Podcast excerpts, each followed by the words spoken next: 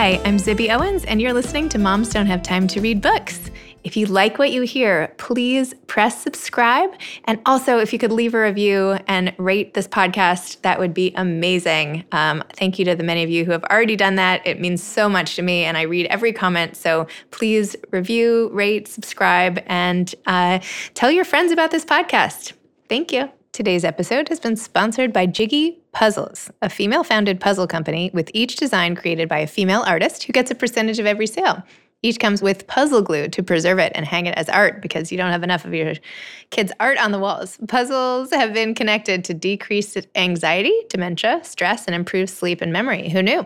Get 10% off with code ZIBBY, all caps, Z I B B Y. Judith Warner is the author of And Then They Stopped Talking to Me Making Sense of Middle School.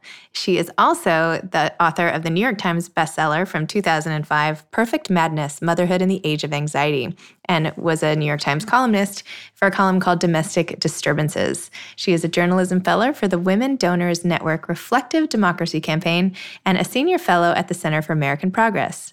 Her last book was called We've Got Issues Children and Parents in the Age of Medication, and it received a 2010 Outstanding Media Award for Science and Health Reporting from the National Alliance on Mental Illness, a 2011 Changing Lives Award from the Parent Professional Advocacy League, and a 2012 Friends of Children's Mental Health Media Award from the American Academy of Child and Adolescent Psychiatry. She was also awarded a 2012 to 13 Rosalynn Carter Fellowship for Mental Health Journalism. A former special correspondent for Newsweek in Paris, she hosted The Judith Warner Show on XM Satellite Radio from 2005 to 2007. And in 1993, she wrote a bestseller called Hillary Clinton The Inside Story, as well as several other books. She's a frequent speaker on American family life, workplace issues, and mental health, and currently lives in Washington, D.C. Welcome, Judith. Thanks so much for coming on Moms Don't Have Time to Read Books. It's my pleasure. I'm so glad to be here. I love this is like a continuation of our our Instagram live during which I had major technical difficulty. So I'm glad that we're doing this again in a different platform so we can get the full story from you. you did a great interview anyway. So oh, thank you. And as I told you on that, this is such a treat for me because I remember years and years ago going to listen to you speak at my old grade school and just being like in awe of you. And now here we are, like, I don't know, 15 years later and still talking. So it's really cool for me. Well, it's great for me. And I, again, I'm flattered, flattered by all the nice things you've been saying. So, can you please tell listeners what your latest book, And Then They Stopped Talking to Me, is about? And Then They Stopped Talking to Me is about making sense of middle school, as the subtitle says. And I quote it only because it really does sum it up so well. And I can do it without seeming conceited because it was a friend of mine who came up with that wording rather than me. And she said it to me because I was, you know, we had the title and we were just struggling and struggling to have a good subtitle. And she said, Yeah, I know I've been listening to all these years really when you've been trying to to you were caught up in, you know, making sense of it all. And I thought that I literally said to her, like, I gotta go. I gotta write that down. You know, it was so perfect because there's so much to make sense of in so many different ways. Many of us are haunted by our own middle school memories or junior high for people who are older and, and went to junior high school or in some parts of the country they just still use the, the name of junior high school. Those our memories from that time are so powerful. They tend to be so strong and for most people though not all they tend to be really really painful. And often people hold on to what happened to them at that time as almost determinative of, of what happened later or who they became. And that really fascinated me. I mean, that was the piece that fascinated me for, for decades. I mean, way before I was a mother. But there also is this making sense that parents encounter when their kids get to be in early adolescence, which for most uh, corresponds to middle school, and their kids change and life gets a lot harder their world changes too. You know, sometimes the kids don't change so much as just the social environment that they're in that that changes and generally not in a positive way. And parents want to be able to help their kids and they also want to be able to help themselves if they are suffering through it too, which was my situation. And it's very hard because it's just very hard to have a sense of what's actually going on or I certainly felt at the time, to find something to read that really helps you intellectually make sense of it as opposed to giving you like a five step how to which and those things never speak to me you know? I always want to understand things kind of on a deeper level. So that's what the book is about answering those questions and hopefully making people feel less alone with the the pain they may either have brought forward from their own experience or be experiencing in the present and also just have a greater sense of understanding and feel like they feel like they have a friend who gets how they're feeling and understands what you know the questions they're asking themselves and then can speak to that in an interesting and entertaining way. Well i think you did that. Thank you I liked how, so there were basically two different sort of goals and functions of the book that you addressed just now, but that were so evident. One is with regard to your own middle schoolers, right? That there are parents out there, like I have two middle schoolers who are picking up this book thinking, okay, this is how I'm going to get my kids to start talking to me. And then there are the people who are just sort of like having a PTSD moment about their own middle school existence that many people, as you point out in the book, haven't even thought about it since, don't like to talk about it, choose not to revisit it. You even mentioned someone in your book who was so flooded by bad feelings they had to go seek treatment after even talking to you about middle school.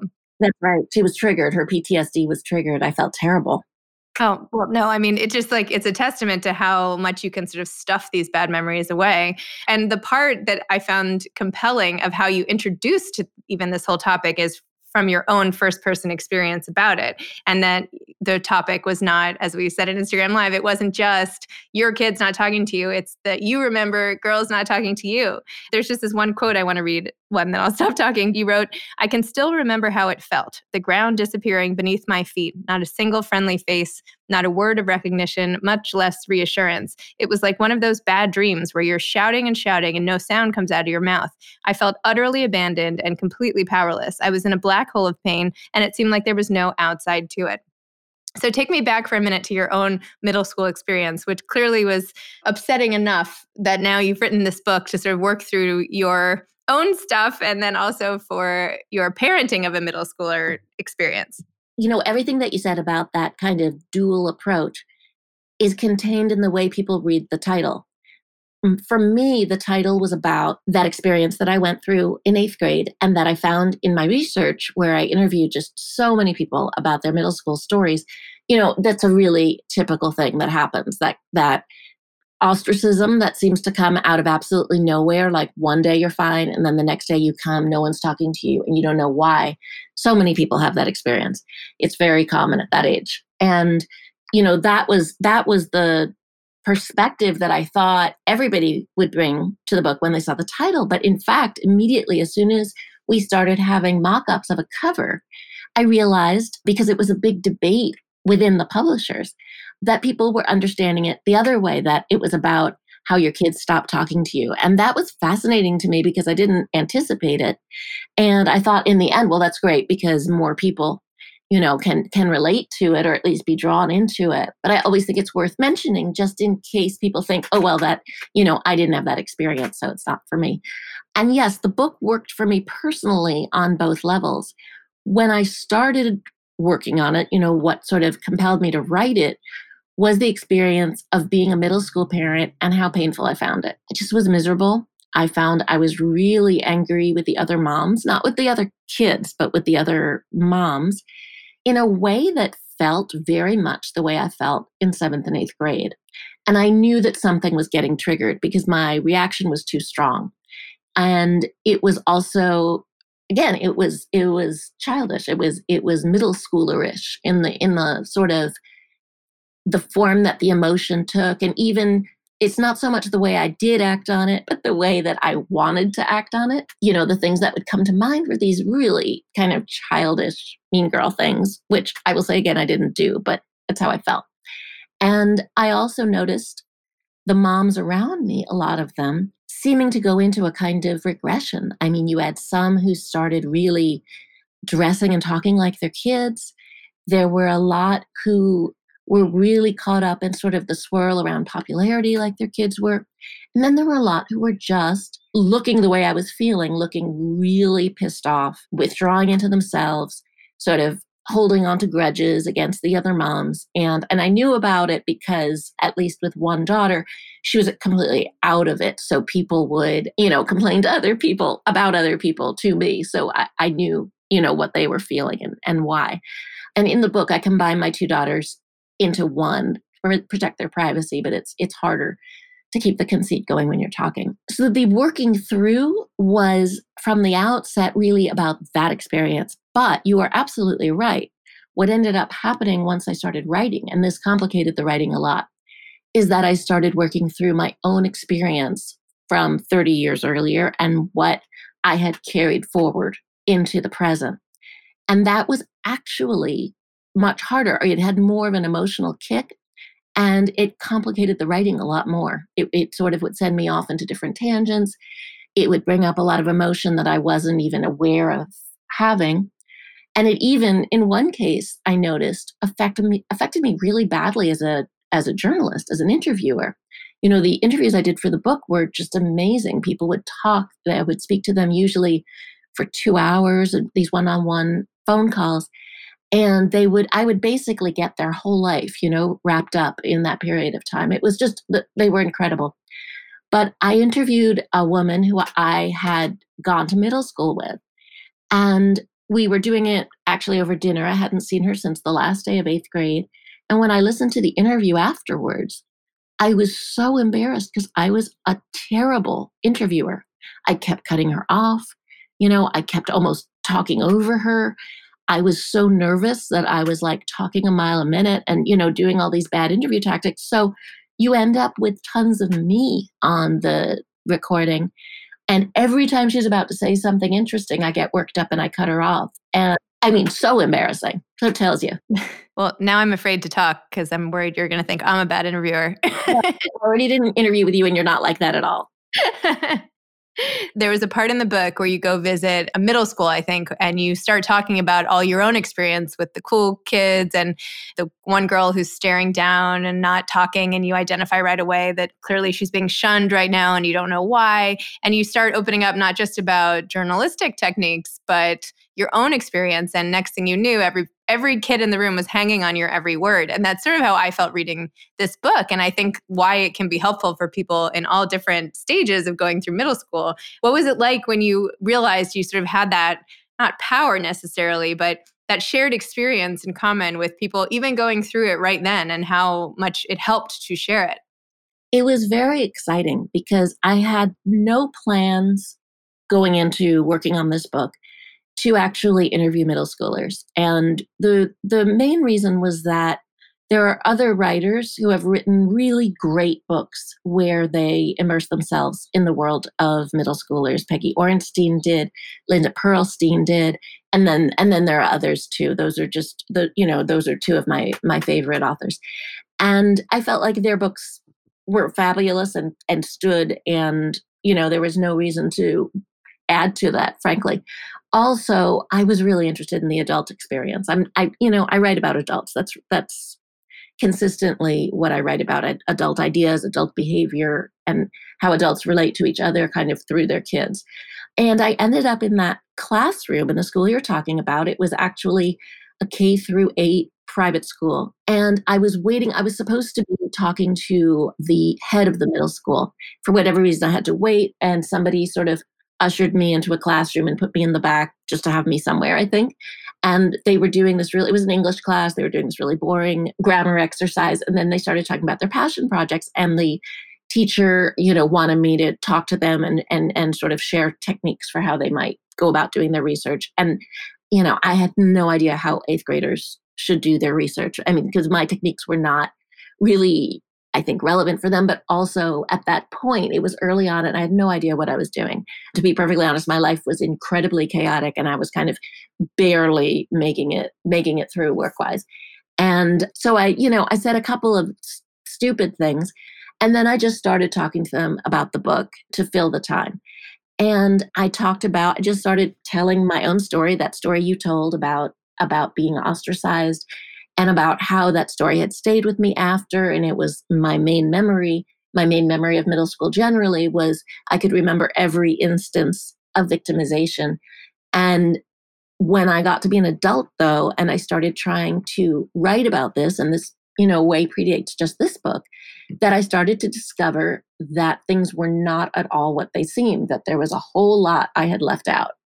And they were at that point really holding on to it because they, I mean, they were sort of sitting forward in their seats with their mouths hanging open. And it was amazing because when I looked at that girl who was there but not there, you know, she was in the classroom, but it was as though she was. I don't know, as though she had like a glass box around her in the in the sense that everyone treated her like she was invisible and, and she looked like she was trying to shrink into invisibility. I knew exactly how that felt. And though I didn't know what the drama was that had led up to that, I imagined it was something relatively similar. And also, again, these are such common stories I know now. And I didn't get to go any further because the person I was supposed to interview came in just at that point and looked kind of annoyed because I hadn't been cleared to talk to the kids. And I hadn't thought of it, you know, just when I was called to do so. Because for one thing, it, I was very nervous to do so. It was a classroom of popular kids and and they made me nervous. it really changed everything, though. For one thing, I realized, just as you said, like these stories are actually important. And it is important, if possible, to talk to kids, whether in the course of the research or after, because maybe as adults, if we sh- it, we can maybe we can kind of speed the process of whatever drama is playing out there up a little bit so it comes to a resolution a little bit faster and we spare them some of this pain. And also, you know, the fact that I was saying things were not as they seem, things are not so black and white, that was important for everybody in the room because they think in a very black and white way at that age. Parents, even more so today, think in a very black and white way because they want to really rush to their kids' defense, and that does not help them. So I do hope now that it is out that there will be opportunities, you know, once, I don't know, once life goes a bit back to normal to speak with middle schoolers, even if, you know, life stays abnormal for a long time. It's we I do it by Zoom or something because I just feel like it would be helpful. And at the very least, it would be interesting for them. Absolutely especially your findings that people who peak in middle school generally aren't as happy as people who peak later, and that the characteristics that make you popular in seventh and eighth grade are not necessarily those that will give you prolonged popularity, even or success in life. So I think that when everything seems so important and magnified when you're in middle school, having the perspective that actually research shows that, you know, that girl who's having all the parties this this might not be this isn't the be all and end all that this is there are other things that are more important things like that. So i think that perspective is also really helpful. I think it's really important. I think there was a psychologist i interviewed relatively early on who specializes in working with girls of that age and she said to me or eh, that age and, and throughout their teen years and she said you know often the ones who are super popular in seventh and eighth grade get to 10th grade and the social skills they had that worked for them really really well at the time don't are not working for them anymore and they have kind of a crisis and they come to me. And i interviewed people who had those stories exactly. And then saw in the in the clinical research you know large scale studies that that bore that out in you know slicing and dicing what popularity means in a lot of different ways and looking at the how and why it is that the kind of popularity kids have if they're in the popular crowd in middle school doesn't serve them well as they get further on in high school and college and young adulthood. And there's a lot we can do for kids. First of all, just that storyline I think is definitely interesting and fun for them, you know, for for a variety of reasons. But it gives us the opportunity also to sort of deconstruct the nature of popularity, you know, and what it means. The fact that there are two kinds of popularity that social scientists study. There's the kind where people actually like you, which is the popularity we have in adulthood, I think. And then there's the kind of popularity that comes from having power and being high status. And that's the kind of popularity that kids care about the most in middle school. And that tends to come with all of these negative side effects. The first kind it's great.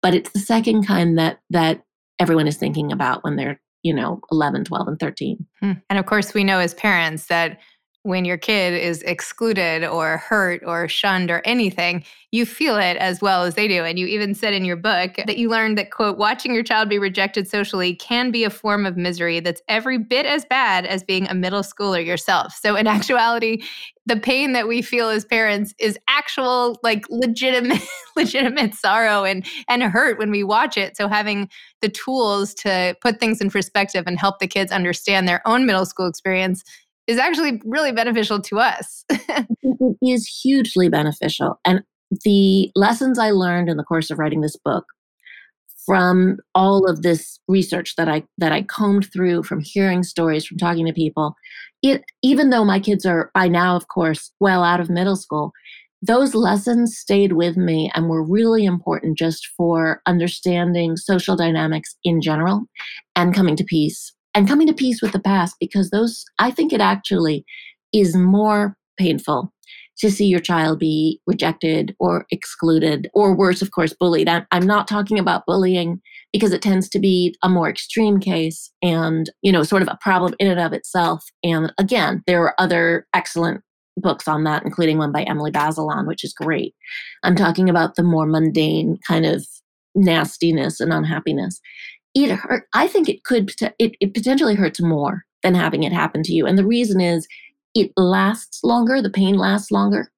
And also, it's happening to the person you love more, you know, than anyone or anything on the planet. And so, and and you're powerless. You know, you can't do anything about it. So that combination just makes it killer. But if you have more both emotional and intellectual tools for dealing with it, it becomes so much easier because you can talk to them about it more productively you can talk to yourself about it more productively. And if necessary, you can talk to the school or encourage them to talk to the school in a way that is going to be actually useful and hopefully productive as opposed to making matters worse, which unfortunately we often do, you know, even with the best of intentions. So true. You know, there were a couple moments in the book where you referred to situations where you were kind of staring out at people, but not really seeing them, that you had your head in the clouds or you were thinking about something else or you were zoning out. And I just wanted to ask you about those things. And because you made some joke in the beginning about how you, that sounds like you and that you just didn't even notice them when people thought you were staring at them in a, in a mean way. You just were not even seeing them. I was just wondering what that was about. Well, in my opening anecdote, you know, I talk about the ostracism and our homeroom teacher, and this was very unusual for the time because teachers didn't usually get involved, actually set up a kind of, I don't know, confrontation to have us talk it out because it was it was so ugly. And i can still i mean i sort of painted it in the book and then i can just remember it so well. There was a ringleader you know who was really kind of creating the situation and then the followers i mean it's always like this. So the followers were sitting in the back. She was sitting up front and she was very calmly and sweetly laying out you know why everyone hated me. And one of the reasons was that i i thought i was better than everyone else and i looked through people you know like they didn't exist. And i remember i mean i didn't think i was better than everyone else. Certainly i was actually i, I felt terrible about myself as kids that age often do especially girls. But the thing of looking through people like they didn't exist, I knew was actually probably true. I wasn't aware of doing it, but when she said it, it kind of resonated because if that was happening, I mean, I don't think at the time actually it dawned on me that I was doing it, but I didn't deny it. And I thought to myself, unfortunately, didn't say, I don't see them. And that's that's true. I mean, that and that is a, a form of spaciness. You can call it what you will. You could call it mild ADHD or self-obsession or you know the the description for it can be you know more or less judgmental and negative but I you know I know now that it's true because someone called me out for it just a couple of years ago. And once again I wasn't aware of doing it because I was actually about to do a speaking event very nervous about it playing out in my mind what I was going to say. And I happened to be standing with somebody I knew and did not say hello like just ignored him. I didn't see him, literally didn't see him. And, you know, the thing about, you know, those kinds of behaviors at that age, you need to become aware of how you impact the world, not just how the world impacts you. Otherwise, you just feel like a victim all the time, right? People are angry with you, people are aggressing you, people don't like you. And they are attributing motivations to you, which are not right. you know, very often, certainly in my case. But there was a behavior coming from me that was upsetting other people. And I was completely unaware of it. And I, you know, tell this and share it. One, because a lot of that has to do with oh gosh with with traits with personality with in some cases mental health stuff with you know with all kinds of kind of mechanical elements of who we are that tend to stay with us throughout our lives that we tend not to be aware of unless someone points it out to us and if adults can make middle schoolers more aware of their behavior and its effect on others they'll not only make life easier for the kids and easier for those around them, potentially, but certainly easier for them and make them feel more empowered and less like victims most of the time. But they'll also be setting themselves up later in life not to keep making the same mistakes over and over again. These are social skills. You know, kids need to be taught social skills the same way they need to be taught math, you know, or science. They don't necessarily come naturally. And some of the ones that do come naturally you know, aren't very nice ones. But they're not going to self correct. That's impossible. I mean, adults don't even self correct most of the time. So I'm glad you brought that up because it's something that I think it really, really is important. And that case just happens to be my own. I mean, that's the social skill that's lacking in me. It's not necessarily very typical of a lot of people, but there are all sorts of other things that are more typical and, you know, that can be fixed pretty easily. Hmm. So, for the parents who picked up this book whose kids did stop talking to them or who are worried that their kids are going to stop talking to them soon, what advice would you give to that group of readers of yours? I would say the research shows that even if they stop talking to you for a while, or start fighting with you all the time, or start finding fault with everything you do, just seem not, you know, they don't seem to like you anymore that it doesn't necessarily mean a whole lot and it's not going to last. They're going through what they have to go through. They are at a point in their lives where they are literally biologically programmed to start to withdraw from you and try to figure out who they are, where they fit, what kind of person they're going to be, etc., on their own. And they need the space to be able to do that. And you have to be able to tolerate the distress of their doing that without experiencing it as a kind of abandonment. And it's hard not to. I mean, it's really hard for parents themselves to go through that transition where they're sort of, you know, cuddly little kids where they knew everything about their lives and they told them everything, you know, suddenly withdraw and close the door or just become non communicative or become very unpleasant to talk to. It's painful. And it's really easy to worry that something really, really bad is going on, right? That they're withdrawing because they have some horrible secret or something like that. It's so important to remain calm, to remain the adult, to be cool about it, and be friendly too, and be there when they're ready to come back, you know, and when they're ready to talk, to be ready to listen, to not, you know, talk at them and be receptive, you know, be a good listener the way I was not in that interview that I, you know, embarrassed myself in so greatly. Don't interrupt. You know, don't try to push the conversation one way or the other. Ask questions and listen non judgmentally, and they'll come back sooner. You know, the door will reopen sooner. They'll come back to you. But again, most importantly, it's normal. That's good to know.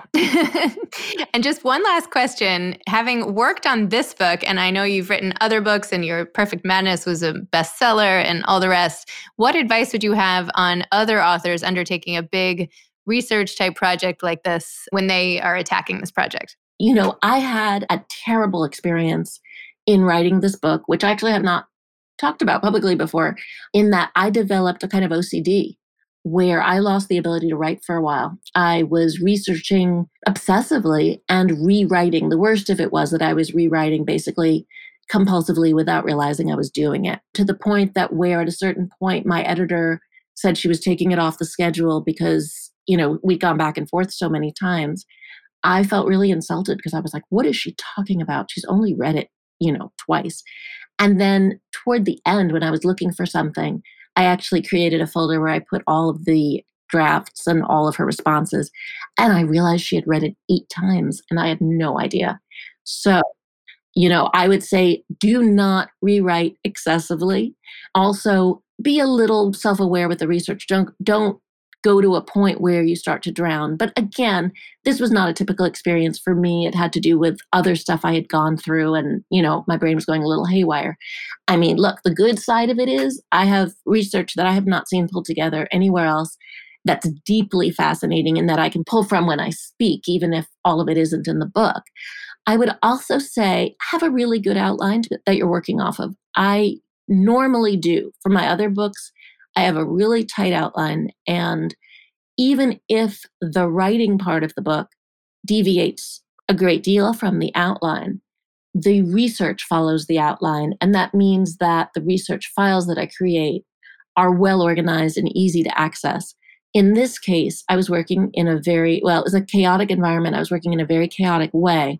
And that is partly what made the research so circular often and made the writing kind of chaotic too because things were just all muddled up together. So I think the best advice that I can give that is that maybe has a more universal application is really have a good outline when you start out. If you end up changing it, fine, but use it while you're doing your research. Excellent. Well, Judith, thank you so much for coming on Moms Don't Have Time to Read Books. Thank you for helping middle school parents, middle schoolers, and every adult who's had a challenging middle school experience and wants to just take a minute to kind of work through it in their own head. So thank you for for all of that and for all your time. Well, thank you so much. You're a wonderful interviewer, which is why I end up telling you things I wasn't planning on saying at this point. Well, that makes me happy. That's awesome. Thanks. okay. Bye. Bye. Thanks for listening to Moms Don't Have Time to Read Books please don't forget subscribe, rate, and review this on iTunes. Tell your friends about it, spread the word.